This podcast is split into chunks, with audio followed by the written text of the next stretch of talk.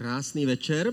Máme tady září, máme nové téma, mluvíme o modlitbě. My všichni rodiče potřebujeme modlitbu, protože začíná školní rok, ale nejenom my, taky samozřejmě naše děti a věřím, že i všichni ostatní. V křesťanském životě modlitba je něco, co potřebujeme neustále připomínat. Když čteme nový zákon, tak tam máme neustále připomínky, eh, aby jsme nezapomněli na to, že se máme modlit a že Bůh očekává naše modlitby a že Bůh si přeje naše modlitby. Chce slyšet náš hlas, přesně jak to říkala, jak to říkala Jana. Eh, pojďme zkusit eh, na začátek společně přečíst eh, nádherný verš Matouše 7. kapitoly 7. verš, kde vlastně Ježíš mluví o modlitbě a říká, pojďme to, zkusme to číst společně. Proste a bude vám dáno, hledejte a naleznete, tlučte a bude vám otevřeno. On říká, když budete tlouct, když zaťukáte, tak nakonec vám bude otevřeno. Když budete hledat, ten ztracený dílek lega nakonec bude nalezený. Když budete prosit, tak nakonec dostanete. Ježíš tady říká, že eh, on je ten dobrý otec, ten Bůh, který nás slyší a ten, který nám dává dobré věci. To znamená, jsme pozbuzení, že Bůh otevírá dveře a zároveň nám dává odpovědi. On není ten, který nechává nás čekat jen tak, aby jsme nikdy se nedozvěděli, ale čeká, abychom my zůstávali stát, abychom v trpělivosti očekávali tu odpověď od něj. Dneska eh, celý to téma vlastně je kolem příběhu, který je z Talmudu. Talmud eh, je takový soubor příběhů, které židé si napsali během toho období mezi starým a novým zákonem během těch 400 let, než když skončil prorok Malachiáš, než přišel Ježíš, tak během té doby se ho stalo samozřejmě hodně, byly makabejské války a tak dále. Eh, byl tam eh, bylo tam mnoho událostí a židé si napsali mnoho příběhů. Jeden příběh je o člověku, který, eh, stalo se to asi 100 let před naším letopočtem, před Kristem, bylo velké sucho v Izraeli a byl tam jeden muž, který měl dar modlit se za déšť. Eh, a lidé to věděli a když přišlo to sucho, tak přišli za ním a řekli mu, eh, tak eh, my jsme slyšeli, že ty máš od Boha ten dar a když se modlíš, tak Bůh tě slyší a přijde déšť. Takže se modli, aby pršelo. Takže on se modlil, bože, prosím, pošli déšť, ale nic se nestalo. Oni mu říkali, no tak co potom ten tvůj dar znamená, to, to, ten tvůj Bůh, to, úplně, to určitě nebude přesně tak horké, jako to vypadalo. A on se rozhodl, že s tím něco udělá, vzal hůl, pozvedli, řekl, to je moje hůl, tehdy se nosili hole, dneska jsou to mobily, a on s tou holí v Izraeli řekl, tak a já udělám teďka magický kruh kolem sebe, rozhodl se, že udělá kruh, v tom příběhu je, je popsáno, jak udělal kruh holí kolem sebe a řekl, tak bože, já teď v tomhle kruhu zůstanu, dokud ty mi neodpovíš. A pozvedl svůj hůl a modlil se svoji první modlitbu. Pane vesmíru, přísahám, že se odsud nehnu, dokud neprokážeš dětem Izraele milosrdenství. A když se modlil, uslyšel první zvuk. No a začalo jenom kapat. Říká si, občas jedna kapka, to není přesně to, za co já jsem se modlil, Bože. Takže se modlil druhou modlitbu, znova pozvedl svůj hůl a řekl, nemodlil jsem se, pane, za malý deštík, ale za takový, který naplní nádrže. A ozval se druhý zvuk.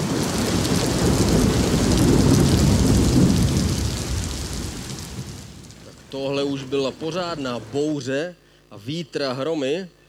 A díky moc za ten zvuk. A on řekl, on řekl, bože, to ale přesně není ono. Znova pozvedl ruku a řekl poslední třetí modlitbu. Řekl, nemodlil jsem se za takovýto déšť, ale za déšť tvé přízně, požehnání a tvé dobroty. A teprve tehdy se ozval ten správný zvuk. Zvuk deště.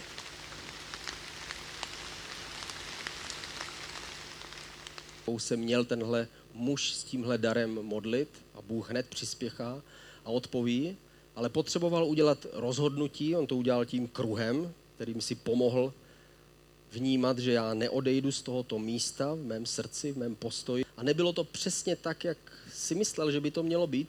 Pokračoval se modlit dál. Nevím, jak to máš ty teďka ve svém životě, nevím, co potřebuješ, ale možná, že i ve tvém životě je čas udělat takový kruh v některé věci, v některé záležitosti.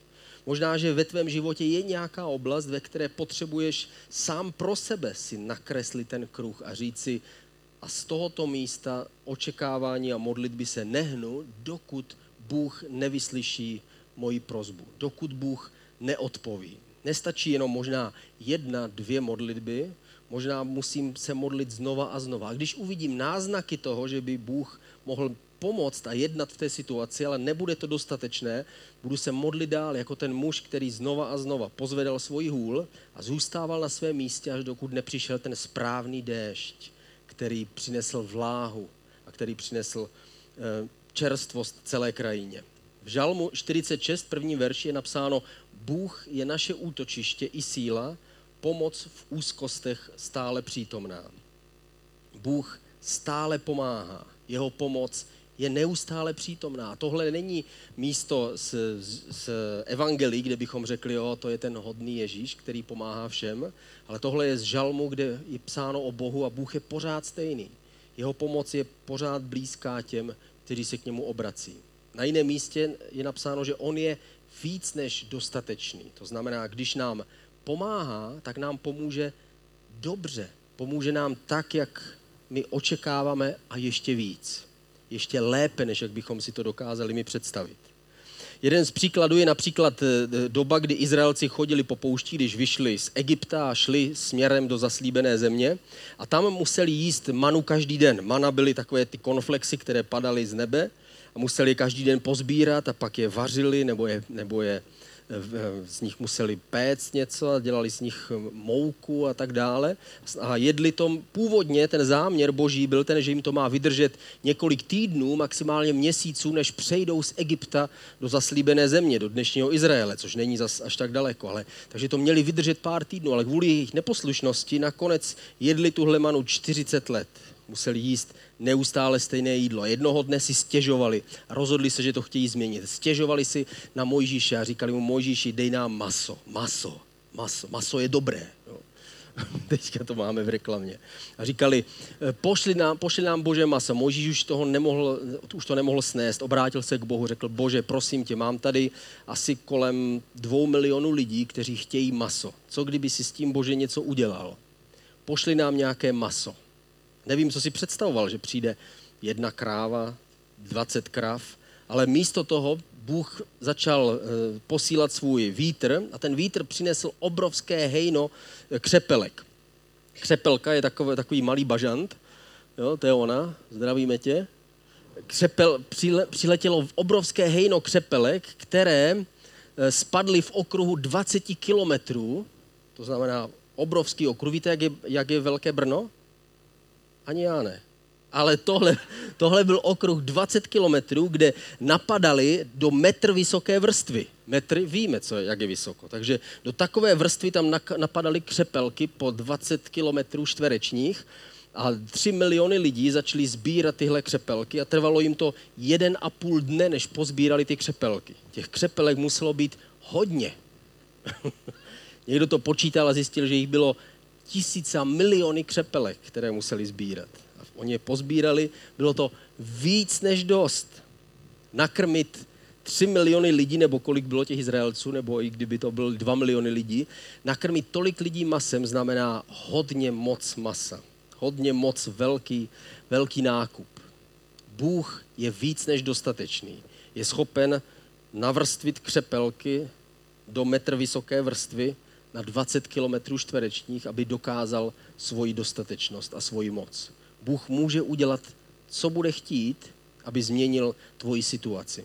Bůh dokonce může změnit tebe a mě, aby změnil naši situaci.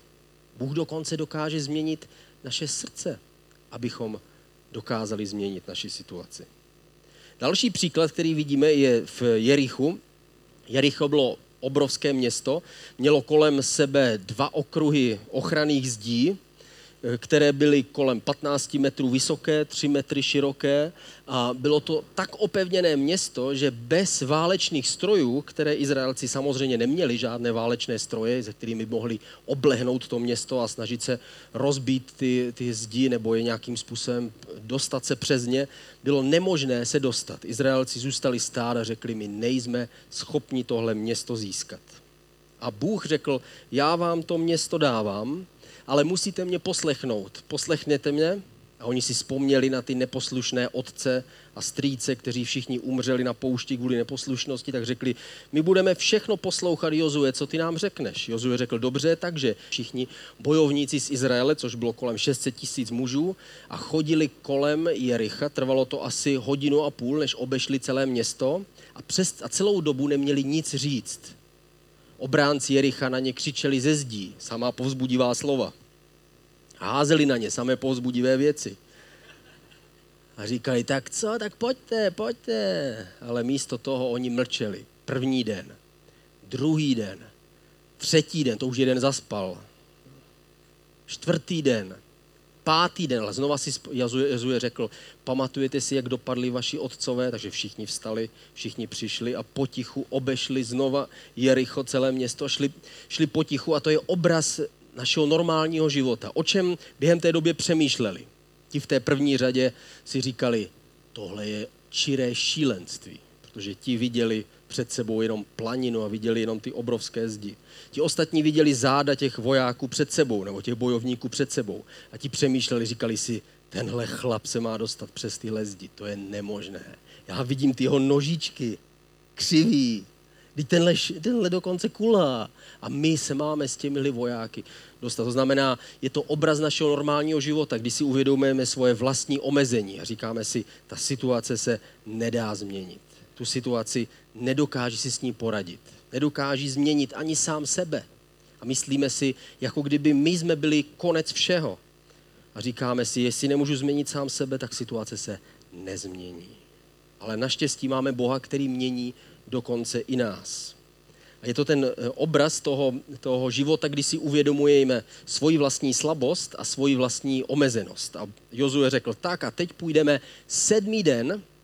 Sedmý den je boží číslo, jim řekl Jozue. Sedmý den je, sedmička je symbol boží dokonalosti, boží věrnosti, boží, božího bohatství, to znamená boží přítomnosti, boží blízkosti. Řekl, tak a teďka je to sedmý den, teď se připravte. Obejdeme to celkem sedmkrát to město. Teď oni to počítali, jestli hodinu a půl trvalo jedno obejtí toho města a my ho budeme obcházet sedmkrát, tak to bude to je skoro dvanáctka, jako, která mě čeká. A, a Jozue mi řekl, a potom Bůh prolomí hradby a my zvítězíme v bitvě. Říkal, my tady budeme chodit 12 hodin kolem města a pak máme ještě navíc bojovat. Byli, ale neřekli nic. Vzpomněli si na své otce, kteří byli neposlušní na poušti a zemřeli. Takže řekli, všechno uděláme, dobře. Takže chodili a měli šestkrát obejít potichu to město, Samozřejmě obránci města už je povzbuzovali, říkali, a hele, zase jsou tady. Dneska jim nestačilo jednou to obejít. Jedno, dvakrát, tři, aby se si neprošlapali boty, vemte si kola a tak dále. Plní, plní povzbuzení entuziasmu. Když obešli šest po šesté, tak tehdy řekl Jozue, tak a teď budeme troubit v trouby a budeme oznamovat Boží velikost a budeme chválit Boha a jeho velikost. A jenom tímhle způsobem se všechny tyhle hradby, které jste viděli předtím, zbortí. Jeden řekl, co když se zbortí na nás? Jozue řekl, takhle to nemůže být, oni se zbortí dovnitř samozřejmě. Což podle archeologických nálezů skutečně se tak stalo. Ty, ty hradby se zbortily směrem do toho města. Mezi šestým a sedmým obejitím je velký rozdíl najednou od svých vlastních zkušeností, od svých vlastních ošlapaných bod, od svých vlastních kulhavých sousedů a zvláštních bojovníků kolem sebe najednou měli pozvednout svoje oči k Bohu a měli jemu dát slávu a díky za to, že on jim dává tohle město. Ale protože si vzpomněli na svoje otce, kteří všichni kvůli neposlušnosti pomřeli na poušti, tak se rozhodli, my budeme jiní a uděláme to, co Jozue od nás chce. A začali volat, hospodin je Bůh, hospodin je Bůh, hospodin je Bůh. A najednou zdi začaly praskat.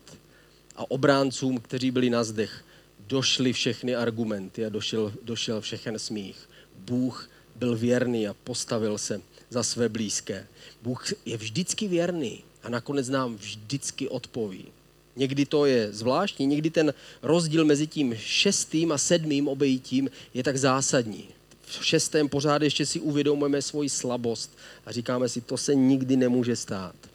A v sedmém vidíme boží velikost a Bůh dělá ten zázrak. V dalším příkladu Ježíš potkává slepce, který se jmenuje Bartimeus. A samozřejmě mohl ho automaticky uzdravit. Ježíš uzdravoval stovky, možná tisíce lidí, kteří k němu přicházeli a byli uzdraveni. Dokonce se ho dotýkali lidé, kteří byli nemocní a byli uzdraveni. A najednou Ježíš přichází k tomu slepci, slepec přichází k Ježíši a Ježíš se ho ptá, co chceš? A Bartimeus říká, já chci vidět. A Ježíš ho uzdraví a Bartimeus vidí. A v tomhle příběhu vidíme podobný princip. Bůh si přeje, abychom za ním přišli se svojí potřebou, ze svojí bolestí, ze svojí situací a řekli, bože, tady jsem, tohle přesně já potřebuju. Bůh není ten, který vtrhne do našeho života jako tchýně a automaticky všechno uklidí tak, jak si přeje. Moje to nedělá. Ale, ale on není ten, který automaticky zorganizuje náš život. On je ten, který komunikuje s námi a chce, abychom my komunikovali s ním, abychom mu přesně řekli, co chceme. Přesně co nejspecifičtěji mu řekli, jak bychom si to představovali. Jak bychom si představovali svoje manželství, jak bychom si představovali svého partnera, jak bychom si představovali svůj dům, jak bychom si představovali svůj život, jak bychom si představovali své děti. Prostě všechno, co si přejeme a chceme a přicházíme za Bohem, tak mu máme co nejspecifičtěji říct. Není to tak, že by Bůh byl náš služebník, který nám splní všechny naše přání, který, který my, mu, my mu řekneme, ale Bůh se zajímá o každou specifickou věc. A jestliže se modlíme za co nejkonkrétněji, tak Bůh na to často odpovídá, protože tím můžeme konkrétněji poznat a pochopit jeho odpověď. A to, že nám, odpo- že nám pomohl právě, právě on, je specifický. Ten, ten, ta prozba která má směřovat od nás k Bohu, musí být přesná. Jako ten muž, který udělal ten kruh kolem sebe a říkal, bože, pošli déšť. A když to byl jenom malý deštík, tak říkal, ne, větší. A když byl moc prudký, tak řekl, ne, tak prudký. Potřebujeme, aby to přišlo na pole, aby to nestrhlo veškerou hlínu, ale aby, to, aby ta vláha se dostala správně. A potom přišel ten správný déšť. Byl specifický a Bůh mu odpověděl. Takže na prvním místě máme tři takové jednoduché rady. První rada, definuj své Jericho. To znamená, zkus popsat, představit si a zkusit vyjádřit, co přesně si vlastně chceš, co, přeješ a co očekáváš. Co si přesně přejeme. My chceme všechno. Bože, znáte ty modlitby. Bože, pomož celému světu a všem, všem lidem na celém světě. A co Bůh má s takovou modlitbou udělat? Má všem lidem na celém světě automaticky všem pomoct? Potřebujeme slyšet konkrétní prozbu. Zkus si představit, co je to tvé Jericho, to, to tvoje, ta tvoje situace, to tvoje nedobytné město. Je to nějaká nemoc, která tě trápí a má být uzdravená? Nebo je to spasení tvých příbuzných, nebo přátel, nebo dětí? Nebo je to smíření ve vztazích s někým, o kom si říkáš, tohle je nemožné, to je Jericho. To jsou tak vysoké zdi, ty nikdy se nemůžou zbourat. Nikdy, nikdy, nikdy. Stejně jako to říkali Izraelci. A nakonec hradby padly. Nebo je to nějaká materiální pomoc, kterou potřebuješ pro to, abys mohl stát na pevné zemi. Ať je to cokoliv, zkus to definovat co nejpřesněji ve svém životě. Já si pamatuju, když jsem eh, se přestěhoval do Brna, přijel jsem z biblické školy eh, ze Švédska, přestěhoval jsem se sem v roce 1994, léta páně. A tehdy, v tehdejší době, eh, jsem bydlel, jsem byl v pro, nějakým pronajatým pokoji v Juliánově a tam jsem se procházel kolem, bydlel jsem tam nějakou chvilku a říkal jsem si, je, tyjo, kdybych tady tak mohl někdy bydlet. Jo. Mně by úplně stačila tady takováhle řadovka, takový prostě domek, jo, takový, takový malý domeček s malou zahrádkou, Škoda, že jsem znešel kolem nějakých vil, nebo moje hlava, nebo moje srdce nebylo větší. Ale tohle bylo to nejvíc, co se mi tam vešlo. Prostě domeček, jako. A pak, pak eh, po nějaké době, kdy jsme, kdy, kdy, kdy jsme se s Janou vzali, tak jsme se dostali skutečně k tomu, že jsme měli, měli možnost koupit ten domek v Juliánově. A já si pamatuju, že jsem na to úplně zapomněl, až jednoho dne jsme tam přišli a mně došlo, je, ty já jsem tady vlastně chodíval na ty procházky tehdy a říkal jsem, bože, tohle by mě stačilo, jako něco takového, jako by to takhle bylo. A Bůh nakonec vyslyšel tuhle modlitbu. Další bod, modli se za své Jericho. To znamená, nestačí definovat tu svoji potřebu, co přesně bychom potřebovali, ale potřebujeme se za to modlit potřebujeme nepřestávat, pozvednout svou hůl své trpělivosti a vytrvalosti a rozhodnout se, že budeme Boha prosit o to, dokud On nám neodpoví, že budeme tlouct, dokud nám neotevře. A tady mám příběh jedné dívky, která se jmenovala Vilma Rudolf, eh, bydlela ve Spojených státech amerických a když jí bylo pět let, tak prodělala těžkou obrnu a její levá noha ochrnula. Eh, její matka byla věřící Eh, a modlila se za ní, takže když jí bylo 12, tak eh, na té pravé straně už mohla začít chodit eh, s takovými oporami, jako Forrest Gump, když běhal. Takže takhle od 12 let s tímhle mohla chodit. A její matka byla věřící a modlila se tuhle modlitbu. Říkala, bože, ať je její noha zdravá a ať chodí a běhá rychleji než vítr. Začala se modlit a potom ve 12 letech ta dívka skutečně začala chodit s tou oporou a začala, eh, dostala se na, na střední školu, ale maminka se modlila dál. Říkala, to nestačí. Já jsem říkala, že bude. Já, jsem, já tě prosím, aby mohla chodit a taky běhat. Aby běhala rychleji než vítr. A ona začala chodit lépe a lépe. A když chodila na střední školu, tak si všimli na střední škole, že má proporce správného běžce. Takže jí navrhli, jestli by nechtěla běhat. Ona řekla, já sotva chodím bez té opory a začala pomalu běhat. Uběhlo pár let a v 16 letech běžela svůj velký běh, rozhodla se eh, sportovat a běžela svůj velký běh, dostala se na olympiádu v Melbourne, kde běžela 400 metrů a v roce, to bylo v, bylo v roce 1956, kde doběhla na třetím místě i se svojí levou nohou, vidíte tam vzadu, pořád má proplou takhle. Doběhla, v 16 letech získala svoji první medaili. Maminčiny modlitby trvaly dlouho. Modlila se od pěti let, trvalo to dlouho. Někteří lidé by se smířili s tím, že řekli, tak aspoň stačí jenom tohle. A ona řekla, když se ptali jednou Vilmy, eh, jak to bylo, jak to vlastně bylo s tím tvým příběhem. Ona řekla, mý lékaři mi řekli, že nikdy nebudu chodit ale moje maminka mi řekla, že budu. A já jsem se rozhodla věřit své mamince. A maminka se rozhodla, že bude chodit kolem Jericha. Obešla ji jednou, po druhé, po třetí, po čtvrté, po páté, po šesté a rozhodla se jít ještě dál. Rozhodla se vzývat Boha a Bůh uzdravil její dceru.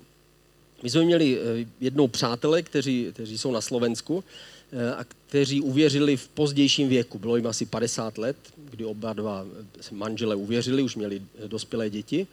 Eh, a já jsem si jich ptal, jak se vlastně stalo, že jste uvěřili. Oni řekli, no, my jsme přišli na nějaké kázání a tam jsme se rozhodli, že dáme svůj život Ježíši. Jsem říkal, aha, takhle jednoduše. On říkal, no, to nebylo úplně tak jednoduchý. Moje matka, říkal ten, ten muž, moje matka byla křesťanka a vždycky nám říkala o Bohu, ale my jsme o tom nechtěli nikdy slyšet takže se za nás modlila. A ona umřela sedm let před tím, než my jsme uvěřili. Tak ona zemřela a trvalo to ještě dalších sedm let, než boží cesty nás konečně přivedly na místo, kde jsme mohli svoje srdce dát Ježíši. Modlitby žijí, když už ten člověk, který se modlil, tady není. Modlitby tady neustále zůstávají. Ale ta, ta maminka eh, Vilmy se modlila ještě dál. Říkala, bože, já jsem tě prosila, aby nejenom chodila a běhala, aby bě, ale aby běhala rychleji než vítr. A v roce 1960 byly olympijské hry v Římě, to si pamatuju, a tam byla Vilma a získala tři zlaté medaile a vytvořila olympijský rekord. Běžela skutečně rychleji než vítr. Pojďme se podívat na krátké video.